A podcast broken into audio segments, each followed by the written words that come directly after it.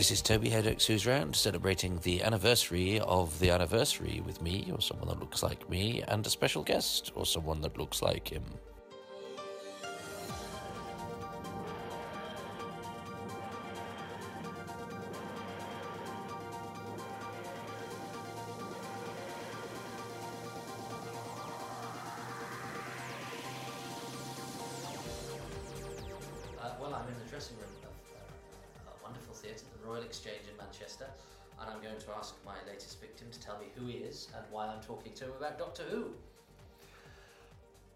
I'm Jonjo O'Neill, and I appeared in the 50th anniversary uh, episode of Doctor Who, and I played McGillop.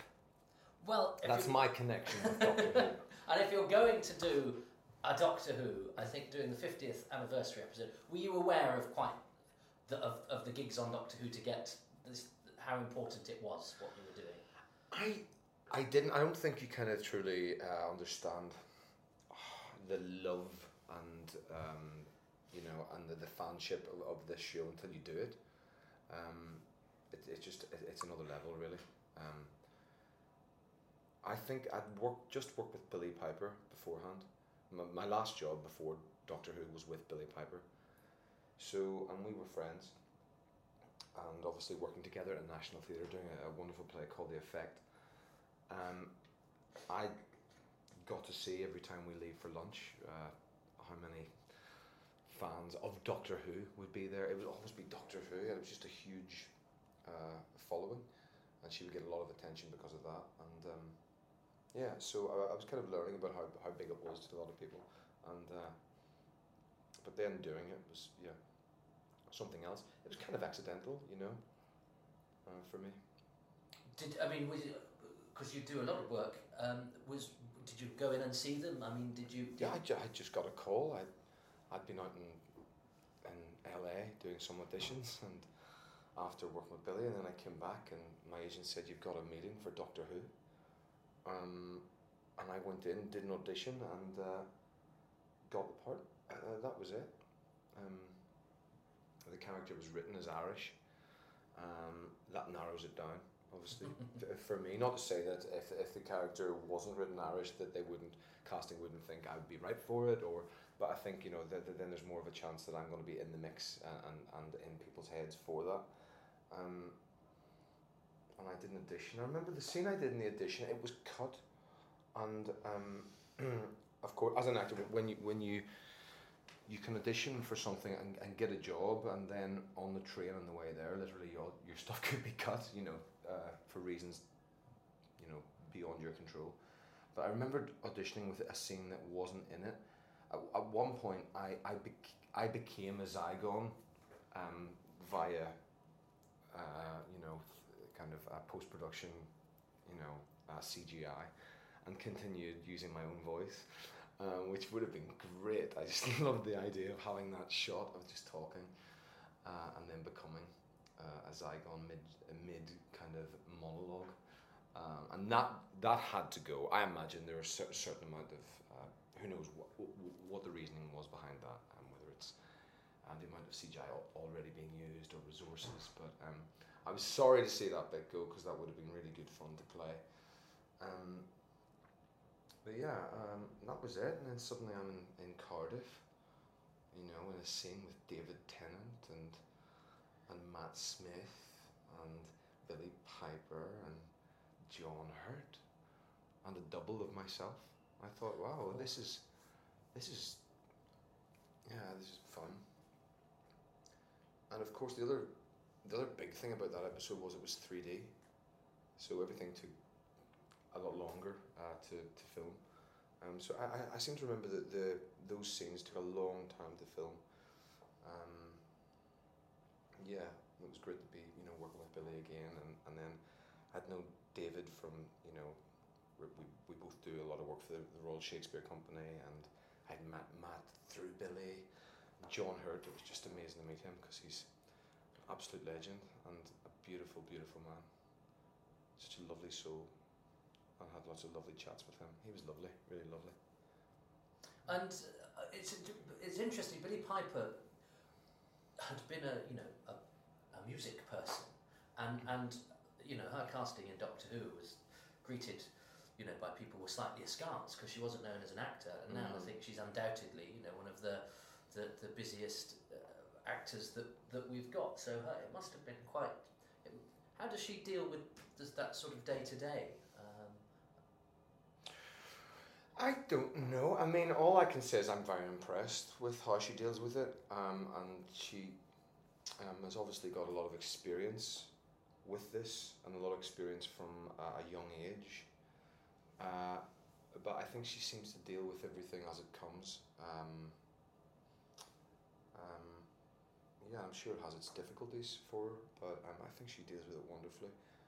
Um, she doesn't seem. I, I've worked with some people who their way of reacting uh, to fame is to shut down and to hide themselves. And, and al- although Billie's not someone I'd say that courts celebrity as such, she she's totally herself, and her spirit is apparent for anyone to see. She's not become a smaller person or been crushed by exposure, you know. Um, and I think that's deeply impressive.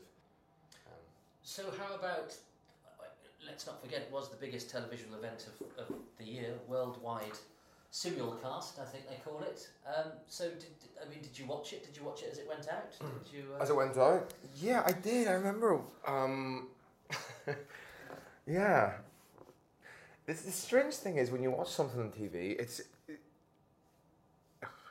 You know, you, you, you may have spent two days filming a scene, and the memories you have of that scene are, are, you know, one thing, and then you watch it, it just happens over two minutes, and it's gone, and there might be the, the back of your head in it, and, and, and you, you, you realize that in television how much sometimes you can spend a lot of time for something that, that's just like one second on the screen you know? Um, so that's always strange when you watch um, something you've been in and you remember how much you cared about things and how you were trying to, to find this or find that or not make that mistake and you were trying to you know the cares you had that day um, suddenly are, are, are in a broader context you know, and and so so it's always weird. Is is the short answer? I, I, I never really enjoy it. You turn on the TV and there's always this feeling of disappointment, you know, um, and that's that's just something I always feel. It's very very rare that I've filmed something and then I watch it and think, oh, that's good. I've, I very rarely do that. Only a few times have I ever done that, where I feel like I've been proud of my work um, a lot of times I think, oh, right, it was about something else. The style, the tone of the show was something different to what I'd imagined. And so what I was going for was probably not quite right. Um, it wasn't the right language for the show. Uh, for example, David Tennant, someone's brilliant at it. He knows the language of the show. I think he's like the best one at it, I think. and is that just an innate sense that he has? Do you think? I, I don't know. He's David seems to be someone for me who's he, he can transfer his his instincts from theatre to the screen really brilliantly because he's he has a real charisma on both and, still seems utterly himself in both. And his Doctor Who, I, I, I, I loved it. I thought he was really, really brilliant um, as a doctor and had an ability to kind of just know what was what type of scene, what type of feel the program had, so that he could lead it. He wasn't underneath it. You didn't feel like he was an actor trying to act inside it. He was kind of driving it. It felt. And you, felt like he was coming out off your screen and kind of meeting you. There was something about that that I thought was great. and you'd worked with him at the RSC. Before he was cast. Not directly, but we've both done a lot of work there and have a lot of yeah.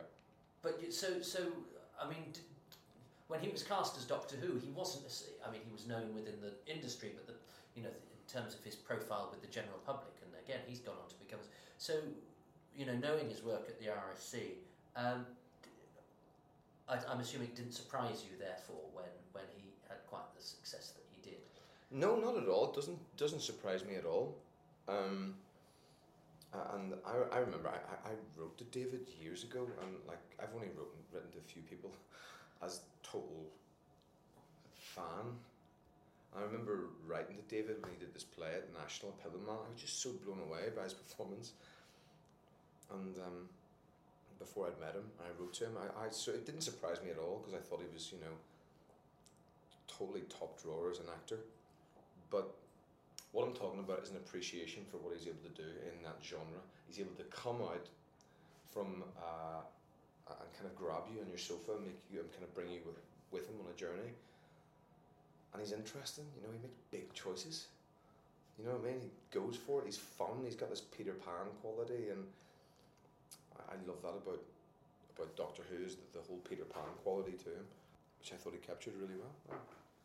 And I mean, so I'm interested that you talk about being um, disappointed when you see you know, yourself on television because it strikes me that you must have been disappointed quite a lot recently because there was a period last year when my other half and I, it is in our nature to build a series up and lie in bed and watch it. And Mhm. we were doing The Fall and Fortitude at the same time. Right, and there right. you are in both of them.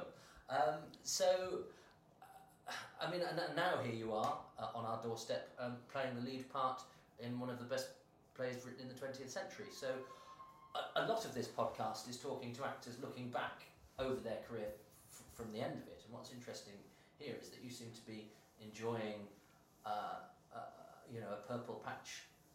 But of course, it never it might not necessarily look like that to you when you're within it, because everyone's career is full of frustrations and uncertainties. But Mm-hmm. You know, you've got Cymbeline. Is it Cymbeline coming Yeah. up till April next year? So, so you you know that you've got good work a, a- ahead of you and, Mm. recently behind you. Well, what for, I mean, when I say disappointed, I mean disappointed in my work. I, you know, Yeah. that's what I'm talking about. I think a lot of I'm just saying that's a lot of actors are. It's just Sure. like first time you hear yourself, the, the recorded your recorded voice, you go, oh, is that what I sound like? First time you see yourself on screen, you think, is that what I look like? And it, it's it's hard to, to not feel weird when you do it, but um, I'm not always. The the fall I really liked, um, but I, I just thought you know I could have done better work and and that, that was my feeling about it.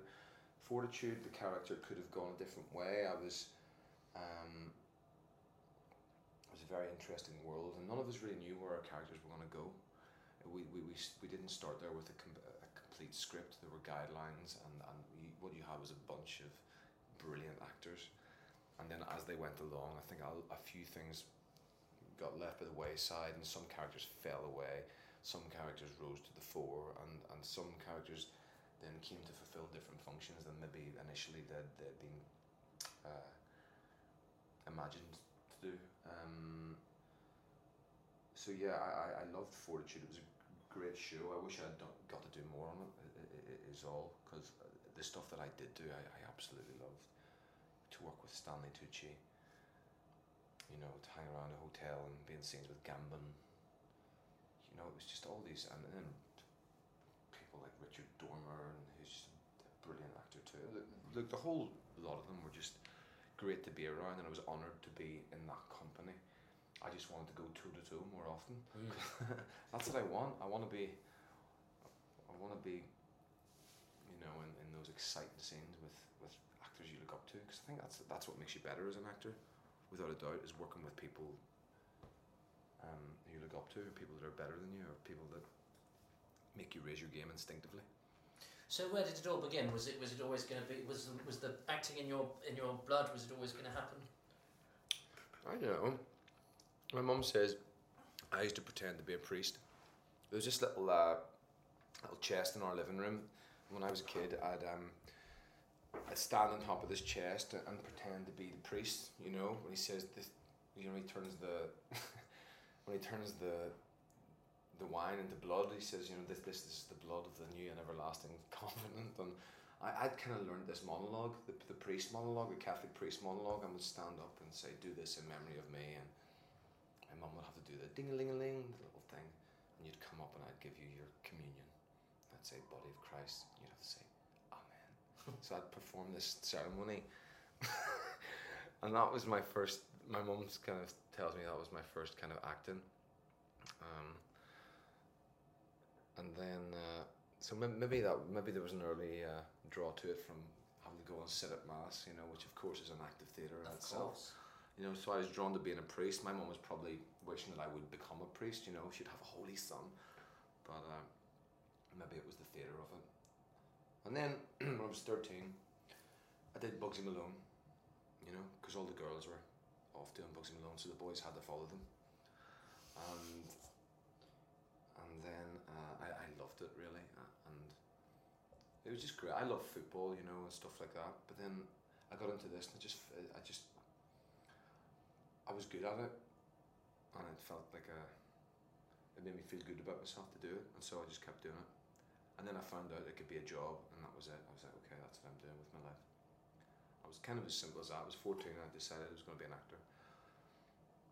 Um, because I just, didn't like school at all. I didn't want to have a job that felt like school. Um, I wanted to kind of something that felt more free, you know, and and that's what it did. And of course, it doesn't feel like when, it becomes your job, it doesn't feel like you know. You know, it's playtime all day. Of course, then that becomes your job and work, and you have to find escape elsewhere. And but um, that's where it came from initially. Was just kind of really not liking school, not liking homework, and not wanting a life or a job that felt like school or homework. And uh, yeah. and you've balanced it very well. I mean, you're you you know, especially now. I think that that again, a lot of the actors I talk to for this, they they learn. You know, they talk about the golden days of going through weekly rep and doing that, and then doing the odd bit of telly. And, uh, Mm. Of course, it's a totally different thing now. But you've had a great run, particularly with the Royal Shakespeare Company, for whom you played Richard III, Mm. amongst uh, which seemed to be. I mean, was that was that a, a sort of it seemed to me a sort of upward curve that was building up to that. Did you feel as you were going through that you were getting parts that were going to lead to, to something like that? Yeah, um, my story at the RSC was very. It, it was it was definitely an upward curve. Um, I started there doing a single new play, um, in two thousand and four. Then I came back to do my first season, um, where I did four plays in a season, um, in two thousand and five. And within that season, I played one lead, one medium part, one small part, and one spear carrier. You know, and so the, the full range of parts within that company over a year getting to work on lots of different material, lots of different directors' styles. Um, and I was never someone that really learned through being studious, through turning up on time with my pencils sharpened and listening to teacher and being a good boy. It's never been my thing. Um, I've always been committed, but never. I've, I've never had a natural discipline, if, if you know what I mean. I've, I, any technique I've learned is through throwing myself at it time and time again until I find out the, the best way or easy way to do it. So it was having to do these Jacobean plays night after night after night, and you're knackered, you're rehearsing the day. This is when you learn about it, not because you've, re- you've read a biography of your favourite actor and you want to be like them and you copy them. Of course, that just wasn't my thing. It was through being around people and, and looking at some people and going, I like the way he does it, or I like, oh, that feels right, you know. But that was my way to learn about classical text, and um, and this continued this journey, and, and I ended up going back to to the Royal Shakespeare Company in two thousand and nine for a three year company ensemble company, where I would do six seven plays over the course of three years with the same company, and that and that and, that that was an amazing endeavor, and I learned a lot more. I was a bit older, and the diff- the parts required different understanding, psychological complexities, and and and I was, I would, I would be able to bring more to the parts because it was a different part in my own life, and um, and I suppose the journey as it stands culminated at, with Richard III going back after that three year um, company to go back and play Richard III. Uh, to be honest, after the three year company, I felt done with theatre. I was exhausted, and I, I wanted to stop doing theatre. I, I thought I, I was in danger of. I don't know. I, I just needed to change, change it, and work in a different way. I thought I need to do screen work now, and just work differently. Um, because I wasn't feeling, I was just feeling a bit tired of it. But then I was asked to come back and do Richard, and, and you can't say no to that, you know. No. And it was they keep pulling me back in. you know, it was. Uh, Well, you Yeah. took it to the States as well, didn't you? not Richard, the, the three year company, we went to the Ah. States. we went to New York. Uh, that was amazing. So then I went back to Richard, and that was just uh, having done so much over the last three years. I was totally unafraid. Uh, there wasn't much really self doubt. Um, I knew I would be able to do my Richard. I would throw myself at it and it was going to happen. I'd love the play, love the character, and what came out of it came out of it, and that's how I was going to approach it. Uh, given the director I was working with, and she wanted to be quite pure about the play, and let's just do the play as it is. I thought, okay, well then, I'm I'm I'm going to go for it. I'm going to do it, and that's the way it's going to be. Um, and that's the way I felt at it, about it in the end. It was great. I learned a lot about that, and um, and and then a friend director Rupert Goold said, "Okay, now we're going to. Um, how would you feel about doing this play with Billie Piper and um, at the National?" And that led into that, and then straight after that, there I was back in Doctor. but that was going to be, I guess, the, the, the question is of, uh, is of balance because you can be a great man of the theatre and not, not earn a living. Uh, mm. And also, television is such currency now as a, a, an actor. So, have you ever, you know, been at a crossroads where you've got sort of two different things coming in, and you've had to go, well, oh, which do I choose? And, and, and is that something that, that is a plague for, for an actor at the moment? Um, I'll be honest. After, after I did the effect, I more or less stopped working in theatre for, until now, and that's good two and a half years. Mm-hmm. I'd done projects of sh- shorter duration at the Royal Court. Um, that needed less commitment and also felt dangerous, exciting, and very different from doing a big show. Um, after that that period, which ended with the effect of the National Richard III, I thought, where, where do I go from here? What do I do? How do you beat this? I'm ambitious, creatively, and also kind of, you know, with my peers too. I like the sportsmanship of that ambition. You know, I like embracing that. Um, and I just didn't know where to go from there. And I think the best thing to do now is sidestep and just work in TV and work work in a different way, uh, work from a different place. Um, and I, I did a lot of TV then over the next two and a half years, and that felt right. Um, very different muscularity to working on stage where you get to go on and you, you get to wrestle every night. You get you feel like you get to dance it out. You get to shout it out. You know you, you get to get the inside out. On film, it's so much more held so much of it, um, not only because of what's required in terms of movement for a, a, a close up and how little movement and energy is or is required, but energy but movement, but the fact that you're waiting around for maybe a week before that close up comes.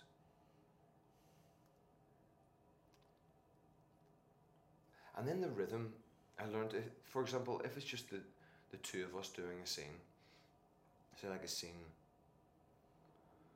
with Gillian Anderson in the fall.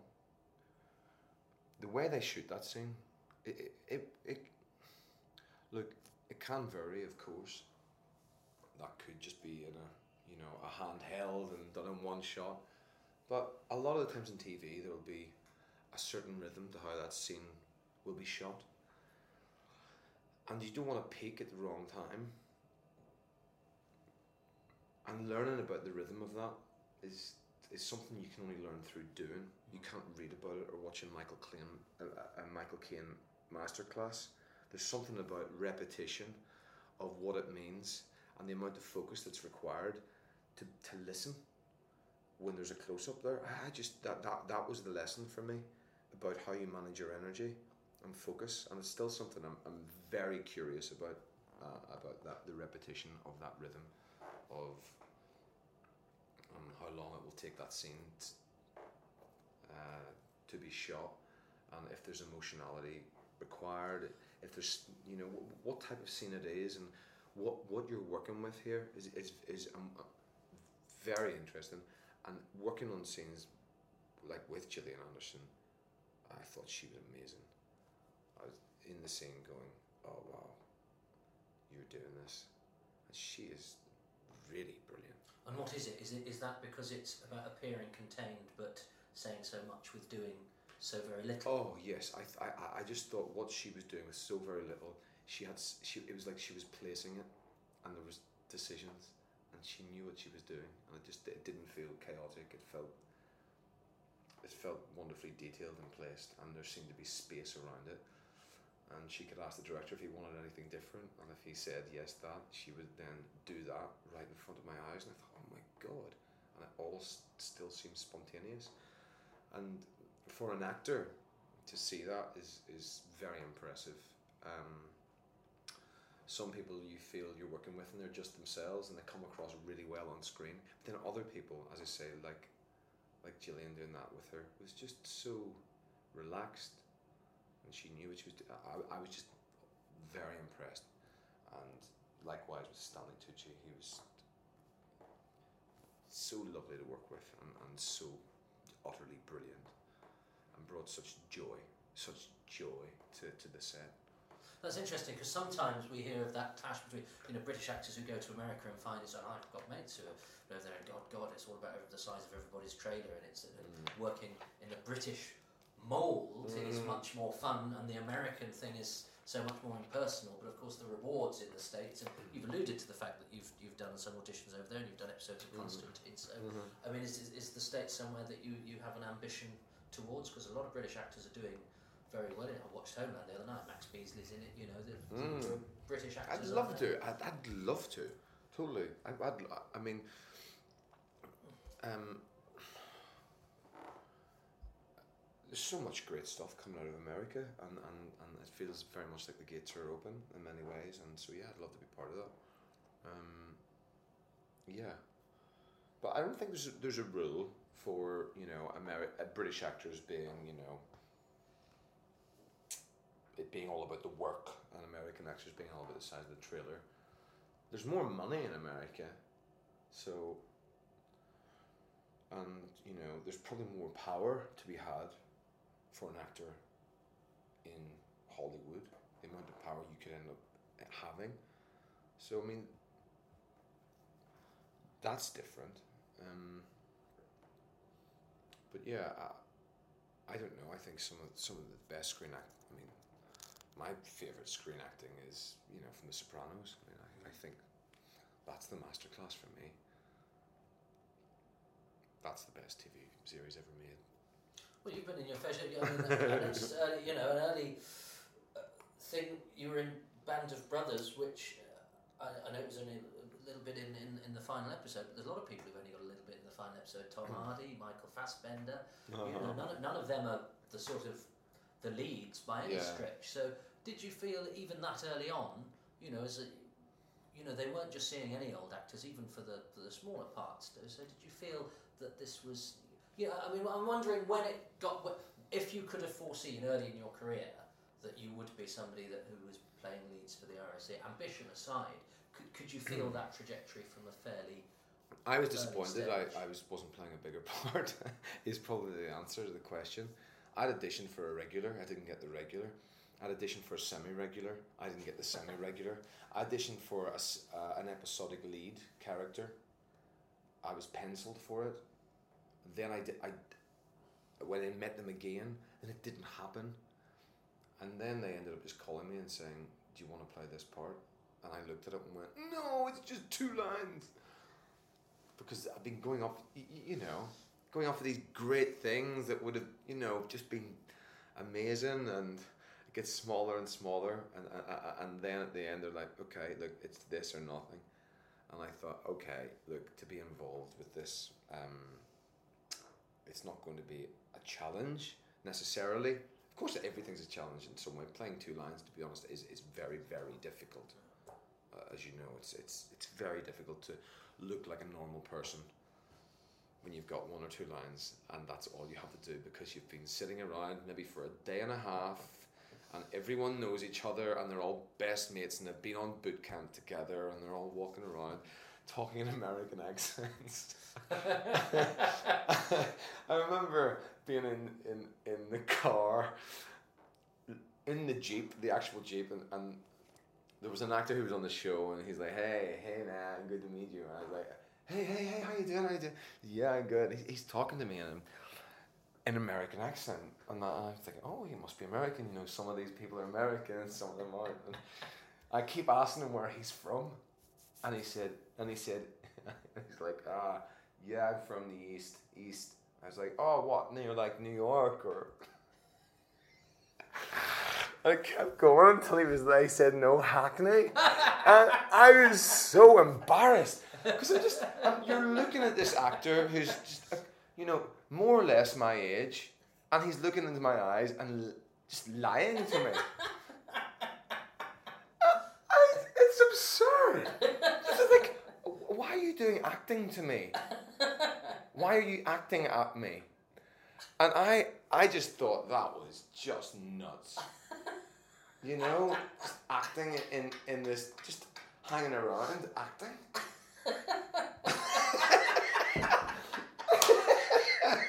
Uh, you know, and, and to be fair, this is probably an agreement all those actors had. Let's stay in it early on. They all went to boot camp and they were like, yeah, let's. But that was crazy stepping on that because all those guys really knew each other and they had it was like the ultimate rugby locker room humor. You know, they were a, an army unit and they would like they could be bullies to certain characters and they were total banter banter and ah, it was quite intimidating to go in there. But then, as I say, yeah, a lot of them talking American accents, I, I, I found strange. I you know, each to their own. Uh, I'm not saying that's not. Uh, do what you want to do, whatever helps your imagination. You know, get to where it needs to go. But it was strange to talk to someone and then suddenly realize that they were doing an accent just to me, no audience or anything. That was a bit awkward.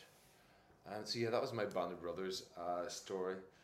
Um, I, know, I know of a, a, a, a girl whose boyfriend was out in America auditioning for pilot season, or he was doing an American show, so he was talking in an American accent, who dumped her in his American accent. oh. And she was just like, "What are you doing? Not, you know, yeah, what are you doing, dumping me? But what are you doing, Dumping me in an American accent. That is brilliant. That is. I, I remember. What was the Tom Cruise movie where he played the guy with the eye patch? Oh, That- Valkyrie. Valkyrie. I auditioned for Valkyrie, and my agent at the time said to me, "Oh, this is so embarrassing, darling, darling. They're they're looking for a, a transatlantic accent. So just go in there speaking in a transatlantic accent." I was like, "Oh my god, what's a transatlantic accent?" It was the worst thing ever. So I kind of went in there talking like this strange Cary Grant character. I have no idea what I was doing. And the guy stops me, this casting director, halfway through, stops me and says, Jonjo, is, is that the way you speak? And I said, no. no. I just heard, I was probably like, no, I just. I just heard that you needed a transatlantic accent. I, I probably just sounded like some transatlantic drag queen. Ah, that was awful. So I, I, I- I've stopped doing that. there was a time when my agent said, "Go in there as the." I, I can't. I, I find just that idea of lying to someone's face weird. Yeah. Weird. Weird. Well, and in, in the old days, it would be assumed, or they'd ask you, to, you know, that, that actors could do different accents if you required them to with the lines that you gave them. So, Yeah. You know. the, what it would be is look to totally convince them you have to go in there as with that and that's fine i just decided i feel too weird about it uh, yeah Good for you. You done movie, you did the Daniel Craig movie, didn't Defiance. yes yes that so i ended up doing that it was that or valkyrie uh, they both happened at the same time and didn't nearly do valkyrie it was close on uh, despite the Oh, uh, so you didn't blow So it. it, it didn't blow it. Uh, the, they, um, the, the, the American casting director, I think, was quite impressed. It was probably a bit better than my joke accent was there. Sure. You know what? But it was equally as ridiculous. Uh, it may be more human. Uh, but yeah, they got me back and recalled me and stuff. But then I did Defiance. Yeah. and uh, that was great. That was one of my best experiences. That was the first time I'd worked on a big, big movie, and you know, and I was out there for the whole period of time, and we were a proper unit. Um, it was probably closer to the experiences I, I was talking about Band of Brothers. But I was suddenly one of the gang, Yeah. rather, you know, and I got to go out there for a few months and working on an extraordinary story, um, being well looked after, working on you know a big budget Hollywood film, you know, and with stuff that boys really enjoy doing, running around a forest and you know, and we had to do some training and it was terrific. I, I loved it. We shot in Vilnius, which is a place I love. Um, I've been back there again to film. It's great. I love that place. Um, that was great. I, I loved that. It was a really good film. I thought. Um, yeah. But now here you are uh, on stage. The, the listeners can't come and see it because you're in your final week when you very kindly squeezed me into it because um, we kept missing each other. Um, to tempt an actor outside London now is quite a thing. I mean, I'm guessing it's the part, is it? Because it's a lot. It's a long run to be away from home, uh, to, to be in a theatre up, up north. Um, yeah, it's it's not something anyone does for the money. Uh, certainly not. Um, and also, I had to commit. Uh, I say had to. I committed a very long time in advance. I, I the director approached me, Caroline Steinbeis, direct approached me about this in February, and it's tricky because it means having to fit in work around that can be a problem, and trying to fit in maybe television work, and, and suddenly, of course, what you know is going to happen is every job that you might be right for is going to go over that period, or all the TV series that might be go over that period. But if you uh, you can leave yourself available for long time and nothing happens, and, and I've had experience with that too. But this came along, and it was a no brainer. Really, I was just honoured, and I thought, well, this is what I'm doing, and and this is about doing something that moves me, feeding my soul, and you know, dancing with the girl you came in with in a way, which is you know my love of theatre and what it's all about for me. Which you know that's what it's about, and that's what's going to make me continue to grow as an actor. Um, I think is working on the stage and forming relationships, hopefully with directors on screen, where you get to. I mean, see if you look at like look at um, Paddy Considine, Shane Meadows, look at um, De Niro with Scorsese. Um, look at um, or, or you could say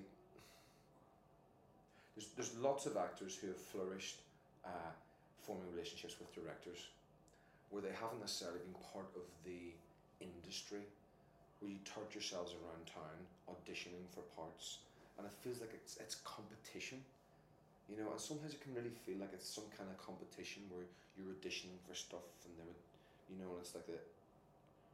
and really I think um, people flourish when they're they're working with mates and they're doing something that makes each other laugh and doing something that feels like it's them against the world and doing something that they believe in rather than it's under some massive company and it's pressure and money and are you good enough? Do you look right enough? We think his hair should be like this. I don't and all that stuff.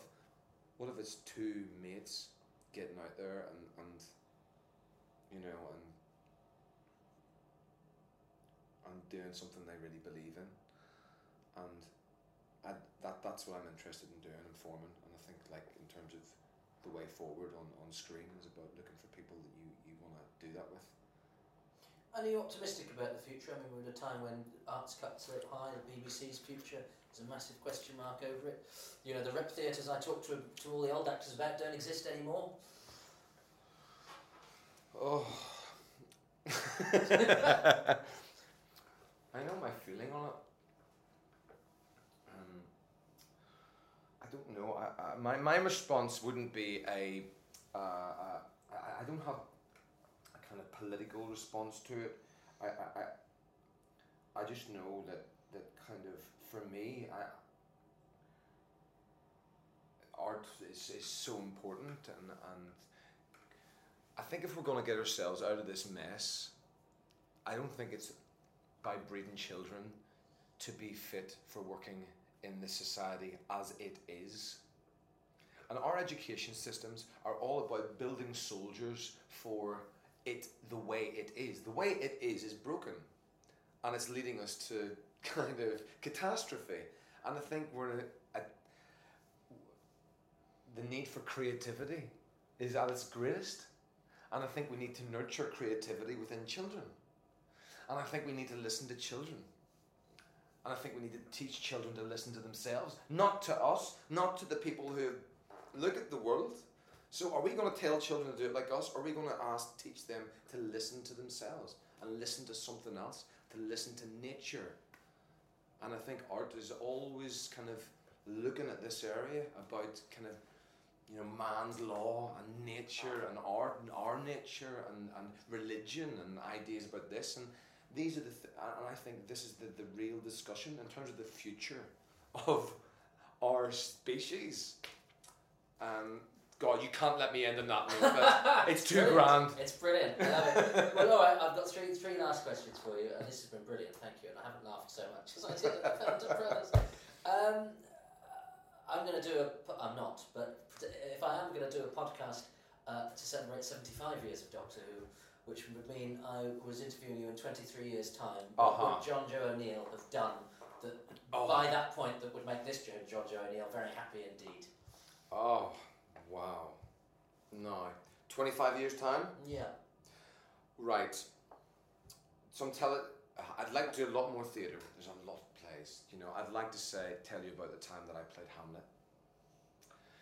I'd like to tell you about what, how it felt to direct theatre, and and the difference, maybe how I felt directing and being in it and making a transition. I'd like to tell you about that because that's maybe something I'd like to try at some point.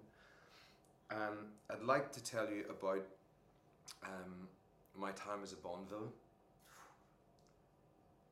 I mean, let's go for it. I'd, I'd Yeah. love to be a Bond villain. But I probably got that job after my time as a Doctor Who villain. um, well, if- you can go from Moriarty, you know, Andrew Scott's not a villain on the new one, is he? No, Is- oh, wait, think it is. he's not a villain. I thought he was. He's terrific. I really like him. Um, yeah, I'd love to. I'd love to do that. And then I'd, I'd like to um, work in some um, wonderful British independent films and uh, you know filled with great spirit and and uh, yeah, that, that's what I'd like to do. Well, I think the world's your oyster from what I've seen, and, and I will watch with uh, with uh, uh, a certain amount, uh, with no little surprise if uh, if we see you fulfilling a lot of those things. Um, uh, McGillop didn't die. Um, th- there is a Doctor Who this year with the Zygons and with Unit. Did they ask you back? No, not at all. Oh, Not at all. Maybe Um, he's lurking in the I side. don't know. I, I wonder. Maybe they're. Maybe they're. yeah, I never heard anything about that. That's the way it is as an actor. You kind of you just don't hear. Um, you could have been written in and then written out, and you just even you have no idea um, about these things. Well, um, you've kindly given me your time. D- not long before you're due to go on stage, hitting the final week of this epic run. So, um, to, to pay for your time, we ask the listeners to donate to a charity. So, what's your charity? Amnesty International. Excellent choice. And the final question is: This podcast was initially conceived to celebrate 50 years of Doctor Who, and you were in the 50th anniversary special. So, what's your message to the Doctor Who fans out there who listen to this podcast? Um, my, my message is, uh, uh, well, I was, um, I know how much this program means to a whole, whole lot of you. Um, I've met so many people who've, um, who've talked to me about it. I had an amazing time being part of your world and getting to work with so many amazing actors on that episode. And um, thank you for having me. Yeah. You'll never leave. Hopefully, I'll be back. I'd love to come back. Well, until then, Jonjo O'Neill, thank you very much.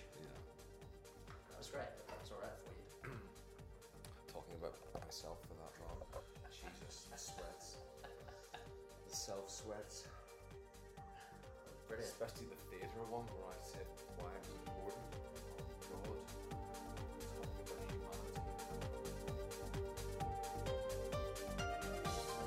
My thanks to Jonjo, who I have to say gave me one of the most entertaining uh, hours uh, of Who's Round interviews. Really enjoyed that. Hope you did too. I've not giggled so much as I did at that Band of Brothers. Uh, anecdote uh, for a long time. Um, his charity, more seriously, is Amnesty. Amnesty.org.uk. Amnesty.org.uk. Uh, and we'll be going into the Who's Rounds that run up till Christmas uh, as of next week, and they'll all be feature length. Uh, I'll basically be doing the ones where the chats went on for quite a while, and frankly, there was too much to cut anything out, but also too much non Doctor Who to do it in two parts and have a part that didn't have any Doctor Who in it. So um, that's what I'm doing, for better or worse. Uh, so um, I'll speak to you next time. Till then, stay well, don't do anything bad. Bye bye.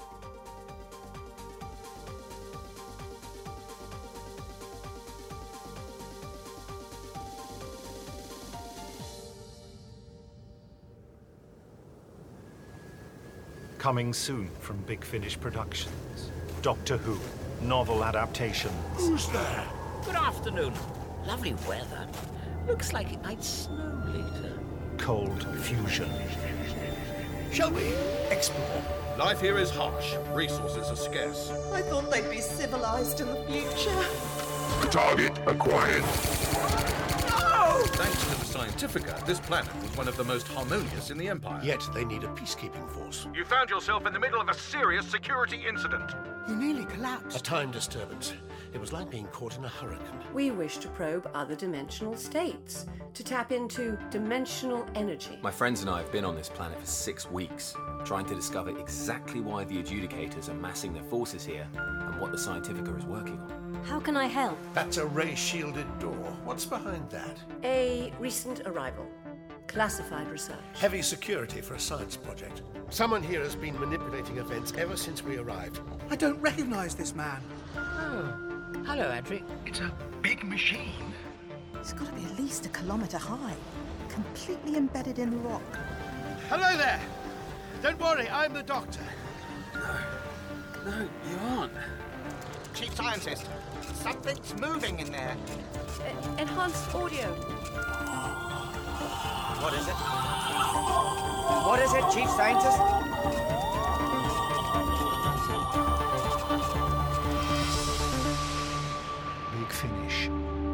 love story.